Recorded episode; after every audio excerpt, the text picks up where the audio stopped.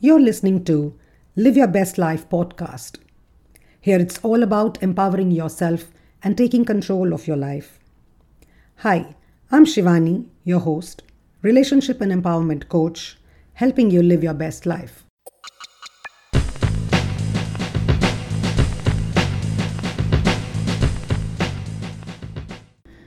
The fourth in the series of work life balance in this episode, we'll talk about obtaining balance in three different kinds of working scenarios.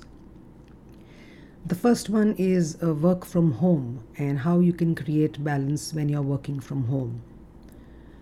When you're working from home, it's important that you create a workplace uh, for yourself and create that workplace away from the traffic and noise in the house.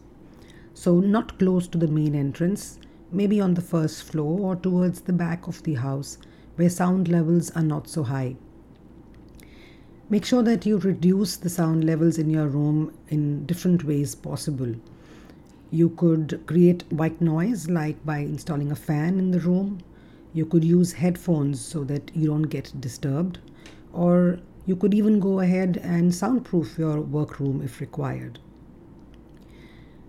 It's important that you create boundaries time boundaries and you communicate these time boundaries to others who are there in the house. Make sure you also plan scheduled breaks in between.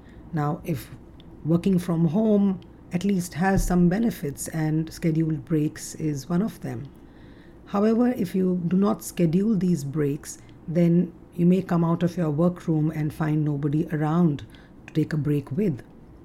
So it's very important that you communicate your time boundaries and your schedule breaks when you're working from home with the other people who reside in the same environment.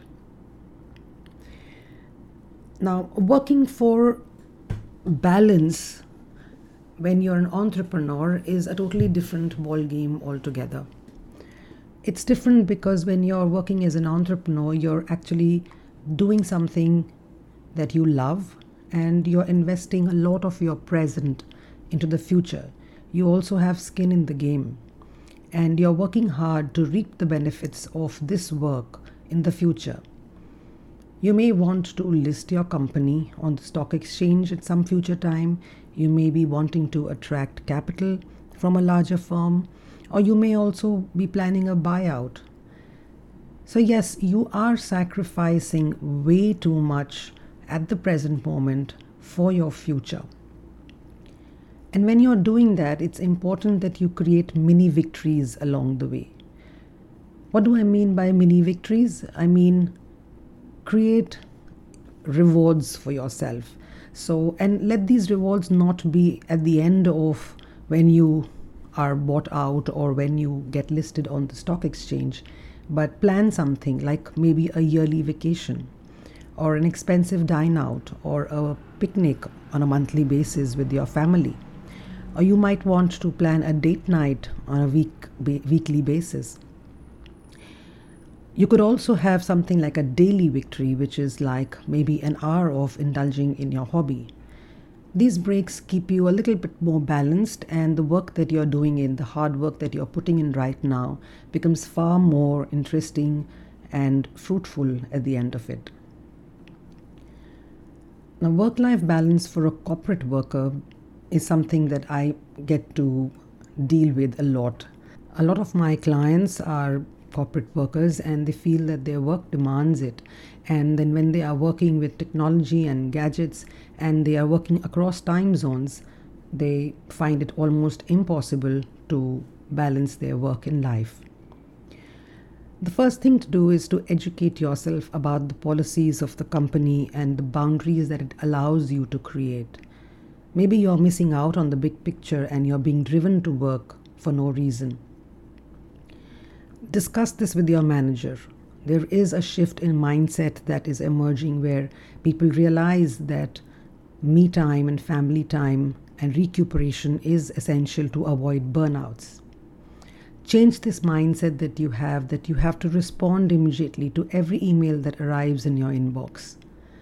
Think about is the response to this email required right now, or am I intruding on my family time?